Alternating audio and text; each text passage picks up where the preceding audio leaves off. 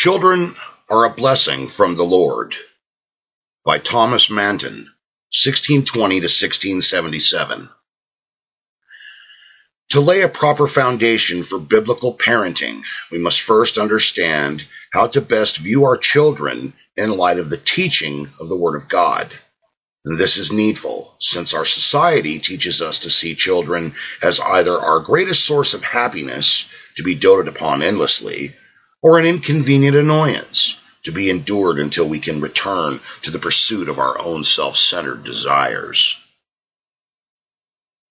Lo, children are an heritage of the Lord, and the fruit of the womb is his reward. Psalm 127, verse 3.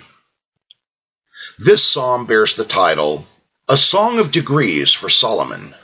In the margin, it is of Solomon, or concerning Solomon that is spoken in the spirit of prophecy concerning him.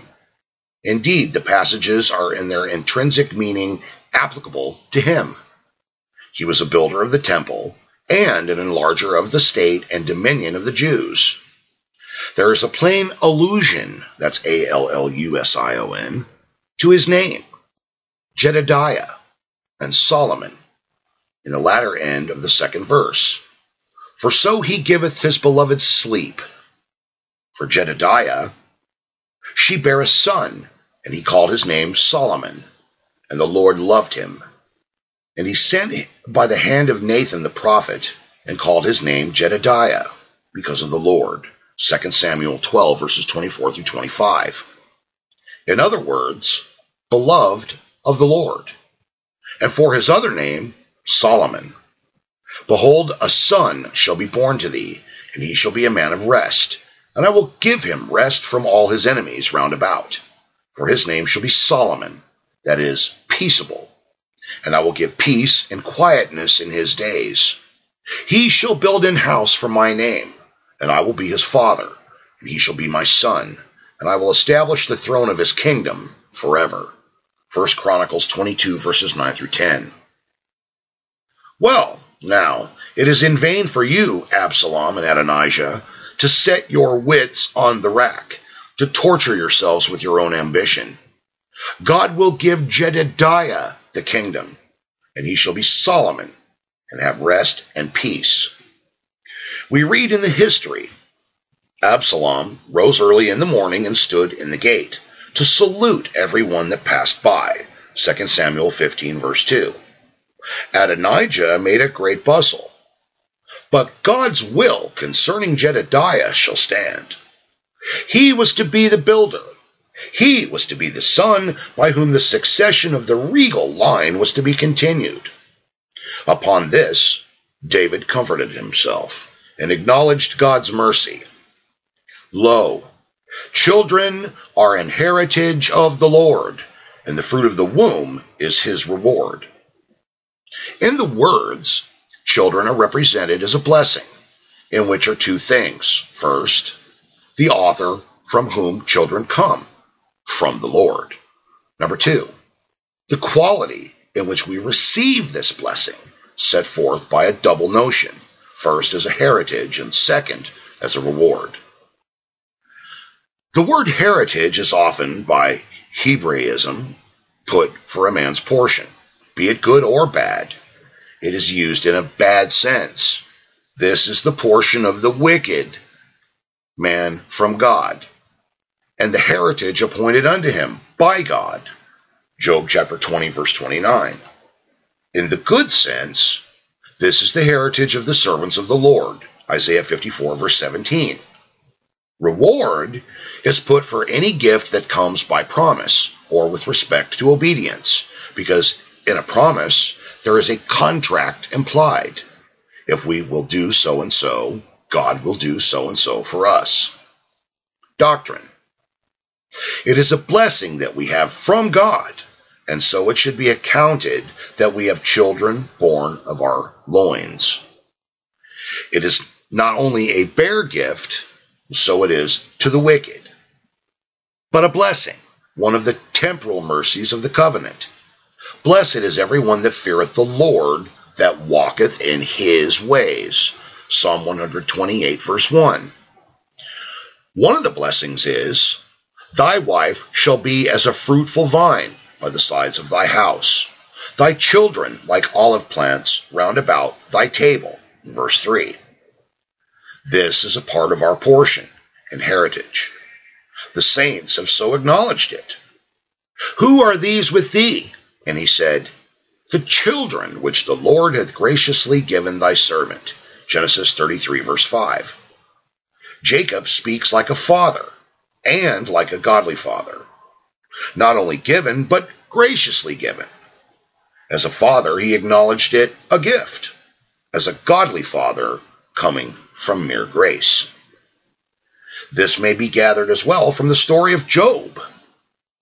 Observe, when his blessings are reckoned up, first his numerous issue is mentioned before his great estate, Job chapter 1 verses 2 through 3. The chief part of a man's wealth and prosperity are his children, the choicest of outward blessings. Children are first mentioned. But observe again, the loss of children is mentioned as the greatest affliction. Those are verses 18 and 19. To put the top stone upon his trial. The last affliction is the saddest, and so gives the dead stroke. Number one, there is much of God's providence exercised in and about children. Letter A. In giving strength to conceive. It is not everyone's mercy. Sarah obtained it by faith. Through faith, Sarah received strength to conceive seed. Hebrews 11, verse 11. Though bringing forth children be according to the course of nature, yet God has a great hand in it. Many godly parents have been denied the benefit of children and need other promises to make up that lack. Thus saith the Lord unto the eunuchs that keep my Sabbaths, and choose the things that please me, and take hold of my covenant. Even unto them will I give in mine house and within my walls a place and a name, better than of sons and daughters. I will give them an everlasting name that shall not be cut off. Isaiah 56, verses 4 through 5. Letter B. In framing the child in the womb, it is not the parents, but God. The parents cannot tell whether it be male or female, beautiful or deformed. They know not the number of the veins and arteries, bones and muscles. For thou hast possessed my reins Thou hast covered me in my mother's womb. I will praise thee, for I am fearfully and wonderfully made. Marvelous are thy works, and that my soul knoweth right well. My substance was not hid from thee when I was made in secret, and curiously wrought in the lowest parts of the earth. Thine eyes did see my substance, yet being unperfect, and in thy book all my members were written, which in continuance were fashioned, when as yet there was none of them. Psalm 139, verses 13 through 16. There is a great deal of workmanship in the body of man. It is a curious piece of embroidery. Angels sang at man's creation, when the morning stars sang together, and all the sons of God shouted for joy. Job 38, verse 7. And they admire at his resurrection. What is God about to do? Letter C. In giving strength to bring forth. The heathens had a goddess which presided over this work. His providence reaches even to the beasts. It is by the Lord that hinds do calve. The voice of the Lord maketh the hinds to calve. Psalm 29, verse 9. And there is a promise to them that fear him she shall be saved in childbearing, if they continue in faith and charity and holiness with sobriety. 1 Timothy 2, verse 15. It must be understood, as all temporal promises are, with the exception of his will. But thus much we gather, that it is a blessing which falls under the care of his providence, and that by promise, so far as God sees fit to make it good. Rachel died in this case. Every godly woman hath not this deliverance. So did Phinehas's wife. 1 Samuel 4, verse 20. God might have taken this advantage against you to have cut you off.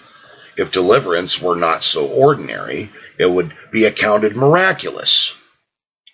The sorrows and pains of travail are a monument of God's displeasure. Unto the woman he said, I will greatly multiply thy sorrow and thy conception. In sorrow shalt thou bring forth children. Genesis chapter 3 verse 16. Women's pains are more grievous than the females of any kind. To preserve a weak vessel in great danger, and for the child, a sentence of death waylaid it as it was coming into the world. Letter D. The circumstances of deliverance.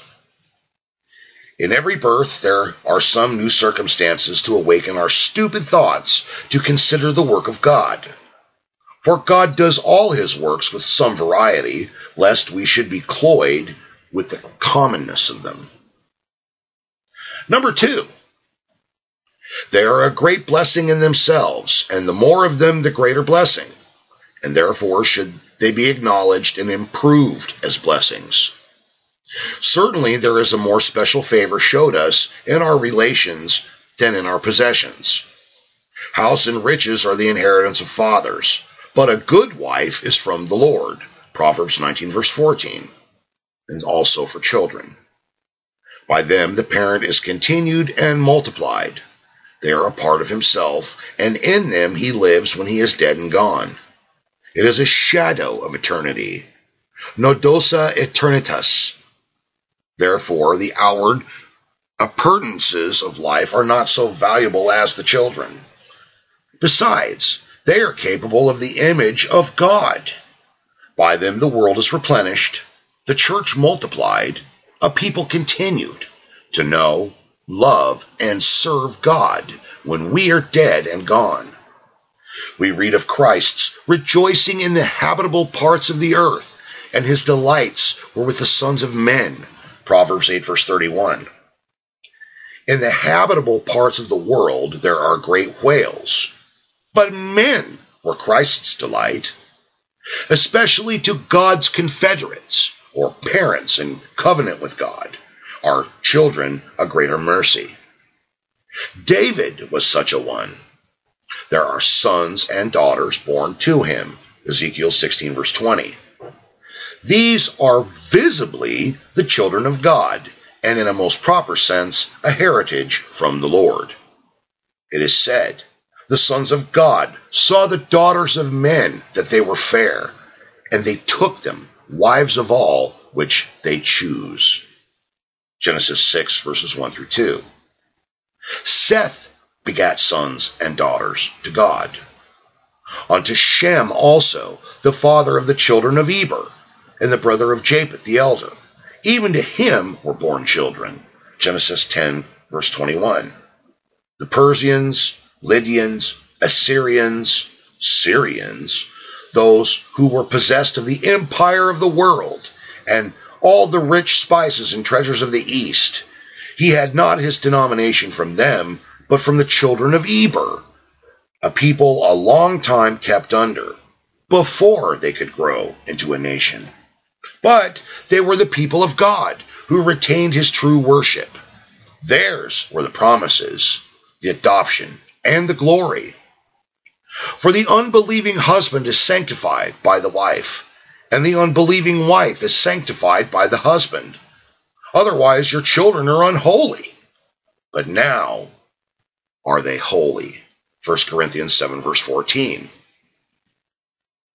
The uh, reasons are a notioribus, from some things plainer than the things they are to prove. The scope of it is to hold forth some privilege to believers not common to others who are infidels. For it is for the believer's sake that the other is sanctified. If it were a common privilege, the unbelieving husband had been as much sanctified in himself as in his wife. Well, then, it is some special privilege, not common to the marriage of an unbelieving couple. Again, Whatever this privilege is, it is something of importance, For therefore it is mentioned negatively and positively, which the Holy Ghost uses not to do, but in weighty cases. Negatively, they are not as other children, unclean, but positively, they are holy. Again, mark the gradation. The unbelieving husband is sanctified by the wife, and the unbelieving wife is sanctified by the husband. Else were your children unholy, but now are they holy. To be sanctified is more than to be lawful, and to be holy is more than to be sanctified. All things, as meats, drink, marriage, estate, are lawful to an infidel, but not sanctified. For they are sanctified by the word and prayer. And many things are sanctified which are not holy, as gold, silver, goat's hair. When they were dedicated to God, they were changed in use, not in nature. The unbelieving husband, to whom all things are impure, he is sanctified, that is, set apart to serve God's providence to this holy end and use, that the believing wife may bring forth children to God, as a nobleman marrying a beggar conveys nobility to the children. Now, having laid this foundation, let us see what is the meaning of not being unclean, but holy. The unclean under the law were those that might not come into the sanctuary or into the temple. Holiness qualified for worship and made capable of ordinances. Uh, ordinances. What God hath cleansed, call not thou common or unclean. Acts 10, verse 15, said God to Peter, speaking of the Gentiles as capable of gospel privileges. And so we have found out the sense. The children are holy, though sinners by nature, yet dedicated to God, and by virtue of the parents' covenant, accepted into the visible church. This agrees with the exact rules of friendship to be a friend to us and our families, as David was to uh, um, Mephibosheth, Mephibosheth, for Jonathan's sake. Fear not, for I will show thee kindness for Jonathan thy father's sake. 2 Samuel 9, verse 7. Also Romans 11, verse 28. As concerning the gospel, they are enemies for your sake. But as touching the election, they are beloved for the Father's sake, for so many thousand years. This is a friendship, like God, whose kindness is expressed in a way becoming himself. Well, then, every child is capable of dedication to God in the solemn way of an ordinance. It was a grief to Gehazi to have the leprosy cleave to him and his posterity. It is a comfort to you that your children are holy. Another leper was born of him, another child is born to God of you. More especially when the covenant breaks out, then children are a blessing indeed a heritage from the Lord. Cursed be Canaan, a servant of servants shall he be to his brethren. And he said, Blessed be the Lord God of Shem. Genesis 9 25 through 26. Ham is cursed in the person of Canaan, whose progeny was excluded from the grace of the ordinances. Instead of blessing Shem as he had cursed Ham, Noah blessed and praised God. Blessed be the Lord God of Shem. God is his God. That is happiness enough, which is to be ascribed to his grace. But to return, God has implanted an affection in parents to their children. He has a son himself, and he knows how he loves him, and he loves him for his holiness. Thou hast loved righteousness and hated iniquity. Therefore, God, even thy God, hath anointed thee with the oil of gladness above thy fellows. Hebrews 1 verse 9. So many times in a condescension to good parents, he bestows this privilege, that they shall have godly children. Look, as to a minister, those whom he converts to God. They are his glory and his joy and his crown of rejoicing at the day of the Lord. 1 Thessalonians 2 verses 19 through 20, So as to those whom we have been a means to bring into the world. If they are in the covenant of grace, it is a greater blessing than to see them monarchs of the world. Number three, it is a gift and a blessing dispensed as a reward and heritage with respect to the obedience or disobedience of their parents. God would, by all ways and means, engage us to godliness. Now, because our temporal happiness or misery much depends upon our relations and children, he would make this one motive to invite us to walk in his ways. This is one way or means to let in happiness or trouble upon us. Sometimes he promises children and flourishing children as a reward of piety, and threatens no children or unhappy children as a punishment of disobedience. Of the wicked it is said, His children are far from safety. They are crushed in the gate, and there is none to deliver them. Job 5 verse 4. It is promised to the godly, Thou shalt know also that thy seed shall be great, and thine offspring shall be as the grass of the earth. Job 5 verse 25. So the second commandment I, the Lord thy God, am a jealous God, visiting the iniquity of the fathers upon the children unto the third and fourth generations of them that hate me, and showing mercy unto thousands of them that love me and keep my commandments. Exodus chapter 20, verses 5 through 6, and many other places. Though not all the godly and only they have the gift of prosperity and a successful posterity. Yet God is pleased in express terms to adopt this blessing into the covenant. Wicked parents are ordinarily great snares and plagues to their children, and the godly prove great blessings. Because this is an argument often pressed in Scripture, I shall a little state it how far wicked parents may procure a judgment, and godly parents a blessing to their children. Letter A. Wicked parents may procure judgment to their children. Punishments are either temporal or eternal. For eternal punishments, no man is punished with eternal punishment for another's sins, properly and directly. There we stand upon our own personal account. Occasionally, a child may be punished eternally for his father's sin, as being deprived of the means of grace by the parent's revolt from the true religion. As for external means, the parents, who are a kind of trustee, may put away the means of grace from their families. When God comes to tender grace to them, he tenders it to them in the name of their whole house. This day is salvation come to this house, forasmuch also as he is the son of Abraham. Luke 19, verse 9. As a believer, he had an interest in Abraham's promises. I will establish my covenant between me and thee, and thy seed after thee, in their generations, for an everlasting covenant, to be a God unto thee, and thy seed after thee. Genesis 17, verse 7, also Acts 16, verse 31. Believe on the Lord Jesus Christ, and thou shalt be saved, thou and thy house. That is, put in a way of salvation.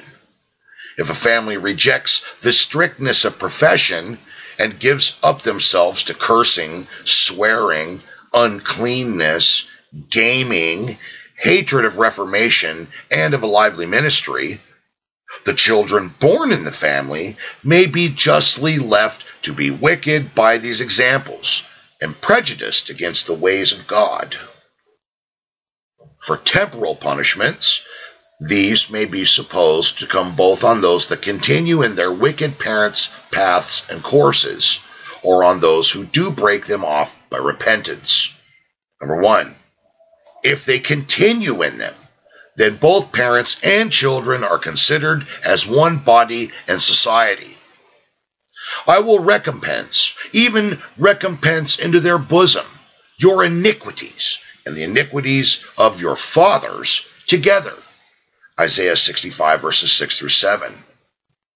there is a cup still filling, and when we add more water, then it runs over.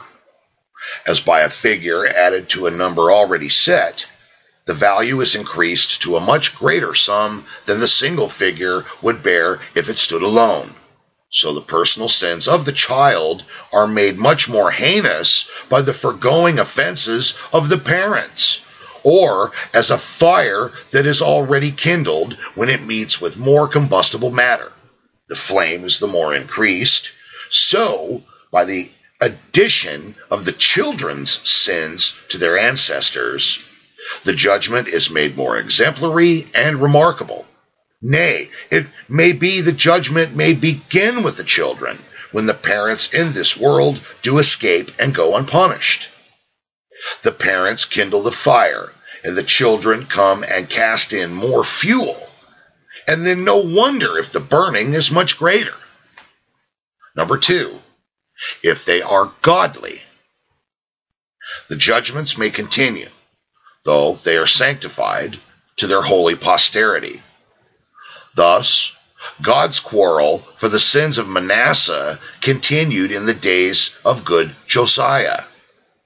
The Lord turned not from the fierceness of his great wrath, wherewith his anger was kindled against Judah, because of all the provocations wherewith Manasseh had provoked him.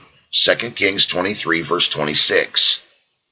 Thus, Godly children may bear in their bodies the fruits of their parents' uncleanness and intemperance, and their estates, which they had from their parents, may molder away in their hands.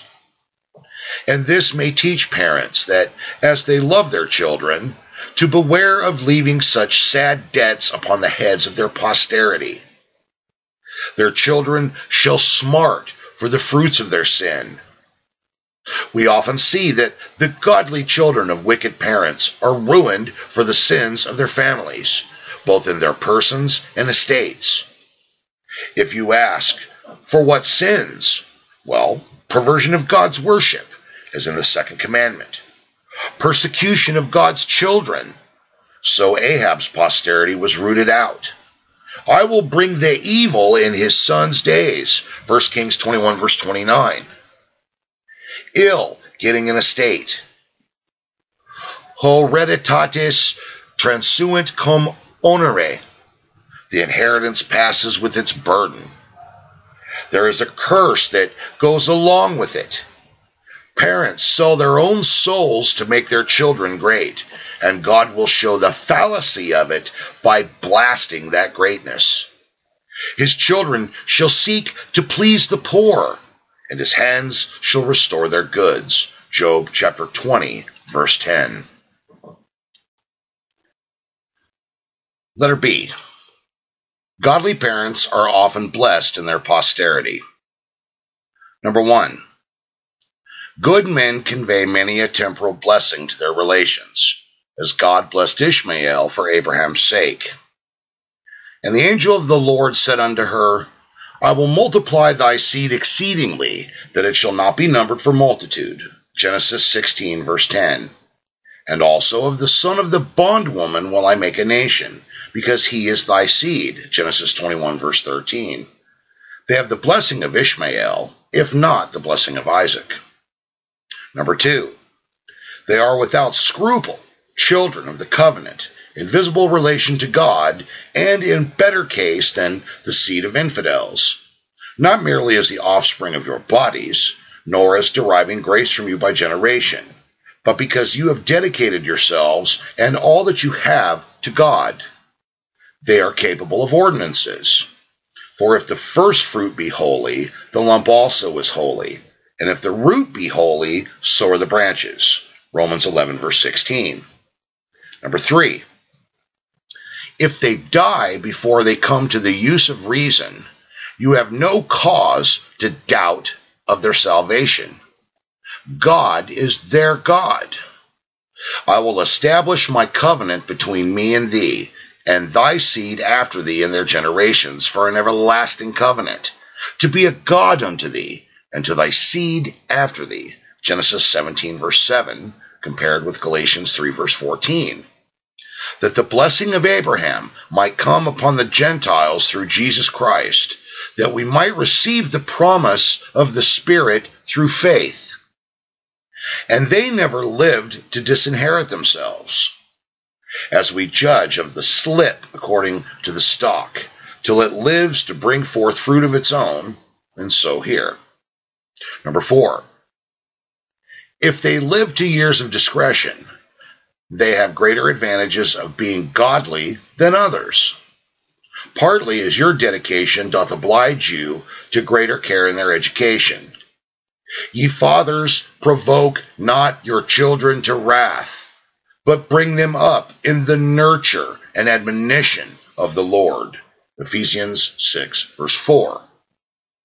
Partly as God tenders them more means with respect unto the covenant Ye are the children of the prophets, and of the covenant which God made with our fathers, saying unto Abraham, And in thy seed shall all the kindreds of the earth be blessed. Unto you first, God, having raised up his Son Jesus, sent him to bless you. Acts 3 verses 25 through 26.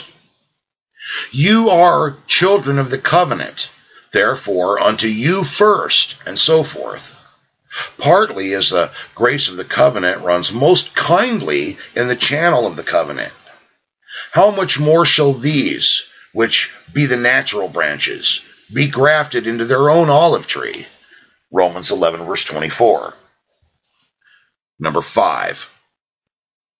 If they take to their parents' covenant and fear and love God, their blessings are increased. David urges this. Lord, truly I am thy servant. I am thy servant, and the son of thine handmaid. Psalm 116, verse 16. When they are serious, they have a greater holdfast upon God. Remember the mercies of David thy servant. 2 Chronicles 6, verse 42. Well, then, out of all, you see it is such a blessing as it is dispensed in the way of a reward, yet it is such a blessing as may be turned to a curse. It is a door whereby God may let in blessing or cursing upon us, and though they are a happiness, yet not our main happiness, but dispensed sometimes as rewards and sometimes as punishments. Use number one to reprove those who are not thankful for children, but do grudge, and look upon it as a burden when God blesses them with a numerous issue. These murmur at that which is in itself a mercy. When we lack them, we value them. When we are full of children, we are full of distrust and murmuring. It was counted an honor to be a father in Israel Surely those that fear God should not count a happiness to be a burden. Thy wife shall be as a fruitful vine by the sides of thine house, thy children like olive plants round about thy table. Behold, thus shall the man be blessed that feareth the Lord. Psalm 128, verses 3 through 4. God makes his people, families, like a flock Psalm 107, verse 41. Use number two reproof to those who do not acknowledge and improve this mercy. Letter A. Those who do not acknowledge this mercy. Surely parents should acknowledge God in every child given to them. Much of his providence is seen in giving and withholding children. We have songs of thanksgiving very frequently in Scripture upon this occasion. It is a thing wherein God will have his bounty taken notice of by solemn praises. And for every child, God should have a new honor from you. What has been done to the Lord for this? Therefore, do not look upon the birth of a child as a natural thing. See God in it when Rachel fell out with Jacob about her barrenness. Am I, said he, in God's stead, who hath withheld from thee the fruit of the womb? Genesis 30, verse 2. especially Confederate parents, should acknowledge this mercy. It is a mercy that when a sinner is taken into favor, God will accept of our actions, which are the fruit of our souls, that the evil that is in all these should not outweigh the little goodness which is in them. Nay, that they should not only be accepted, but rewarded. But further, that he should make a covenant with the fruit of our body, if you consider your natural sinfulness. It is a wonderful, or it is wonderful, that your children should be holy and God's portion. Grace, like a mighty river, will be pent within no banks, but overflow all that a man hath. God loves not to take a single person, but grace comes to our houses. Believe in the Lord Jesus, and thou shalt be saved, thou and thy house. Acts 16, verse 31. Does the faith of the master of the family save the family? Occasionally it does, as it gives a title to the means of grace. Therefore, this should be acknowledged with all thankfulness. Thou hast spoken also concerning thy servant's house for a great while to come. 2 Samuel 7, verse 19. Letter B.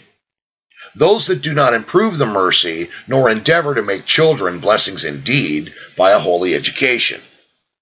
Oh, it will be a great happiness to be parents to such as shall be heirs of glory. As children ought to be looked upon as a great mercy, so also as a great trust, which, as it is managed, may occasion much joy or much grief. If parents dote upon them, they make them idols, not servants of the Lord. If they neglect education, they will surely prove crosses and curses to them, or if they taint them by their example. Young ones are very apt to follow the example of those they see or converse with, or are related to them. Those 42 children that were devoured of two she bears and cried, Bald pate to the prophet of the Lord, were children of Bethel, which was a nest of idolatry. 2 Kings 2, verses 23 through 24. Therefore, parents must see what example they provide or allow to be given to their children in condemning the servants of the Lord or in any other kind of sin. Letter C. Reproof to children born of godly parents, and, notwithstanding dedication and education, break out into unseemly and wicked courses. For children born in a godly family to be not is the greatest degeneration that can be. Ungodly children of godly parents. These wrest themselves out of the arms of mercy and, instead of a blessing, become a burden and a curse. They cast off their father's God. Thine own friend and thy father's friend forsake not. Proverbs 27, verse 10. But what shall be said of them that forsake their father's God? They break off and interrupt the course of the blessing. Be astonished, ye heavens, at this, and be horribly afraid. Be ye very desolate, saith the Lord. For my people hath committed two evils. They have forsaken me, the fountain of living water, and hewed them out cisterns, broken cisterns that will hold no water. Jeremiah 2, verses 12 through 13. He would have the sun to look pale, the spheres to cast out their stars. Wilt thou be a traitor to thy father's God? Solomon continued alliance with Hiram because he had been a friend to David. And wilt thou break off the grace of the covenant? Cain excommunicated himself. Cain went out from the presence of the Lord. Genesis 4, verse 16. Ishmael for scoffing malignity against the power of godliness was cast out of Abraham's family. Genesis 21, verse 9. Esau, for sensual profaneness, despising spiritual privileges for sensual satisfactions. Hebrews 12, verse 16. The Jews were cast off, t apistia, for unbelief or positive rejection of the gospel. Romans 11, verse 20. Christ made them the first offer. Use number three to exhort parents to bring up their children for God. For if they are a heritage from the Lord, they must be a heritage to the Lord. Give them up to Him again as you had them from him at first. For whatever is from him must be improved for him. Dedicate them to God and educate them for God, and he will take possession of them in due time. Hannah, though her son were a Levite born and her eldest son, yet she solemnly dedicated him to God. I prayed for this child and the Lord hath given me my petition which I asked of him. Therefore I have lent him to the Lord, as long as he liveth. He shall be lent to the Lord. 1 Samuel 1 verses 27 through 28. Parents, give God his portion.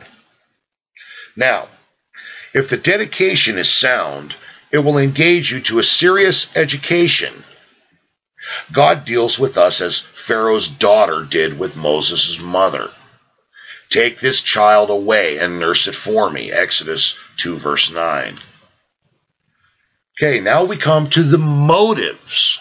Motives. Number one, the express charge of God who has made it your duty.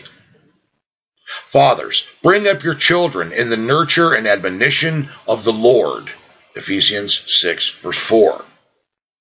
These words shalt thou teach diligently unto thy children, and shalt talk of them when thou sittest in thine house, and when thou walkest by the way, and when thou liest down, and when thou risest up. Deuteronomy 6, verse 7.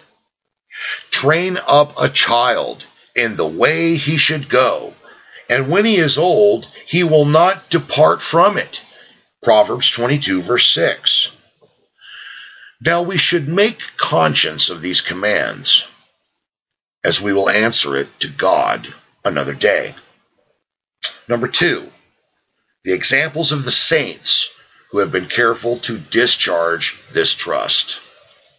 God presumed it of Abraham. For I know him that he will command his children and his household after him, and they shall keep the way of the Lord to do justice and judgment, that the Lord may bring upon Abraham that which he hath spoken of him. Genesis 18, verse 19. Observe, God reckons upon it, and disappointment is the worst vexation. And it is a means to obtain the promise and the blessing. And that apo brephous, that is from a child, thou hast known the Holy Scriptures. 2 Timothy 3, verse 15. How? By his grandmother Lois and mother Eunice, as is expressed elsewhere. Surely they are unworthy to have children that do not take care that Christ may have an interest in them. Number three, the importance of this duty.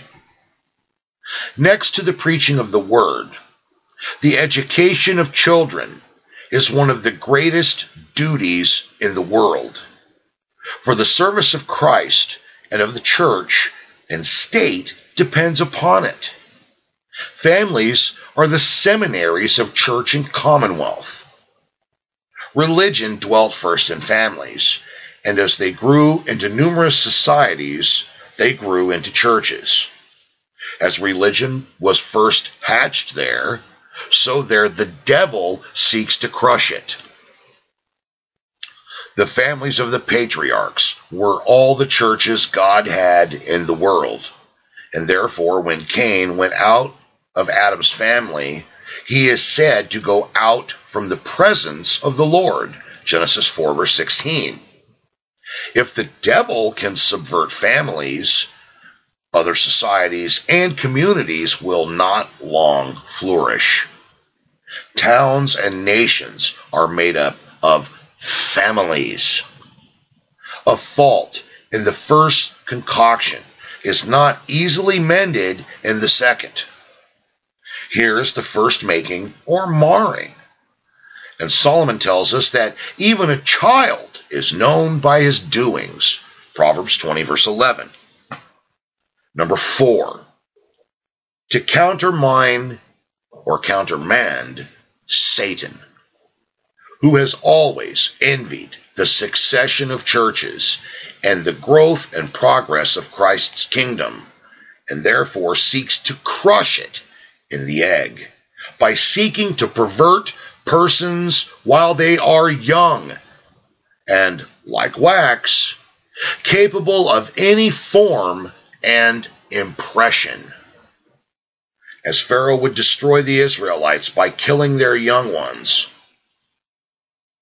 so Satan, who has a great spite at the kingdom of Christ, knows there is no such compendious way to subvert and overcome it as by perverting the youth and supplanting the family duties. He knows that this is a blow at the root.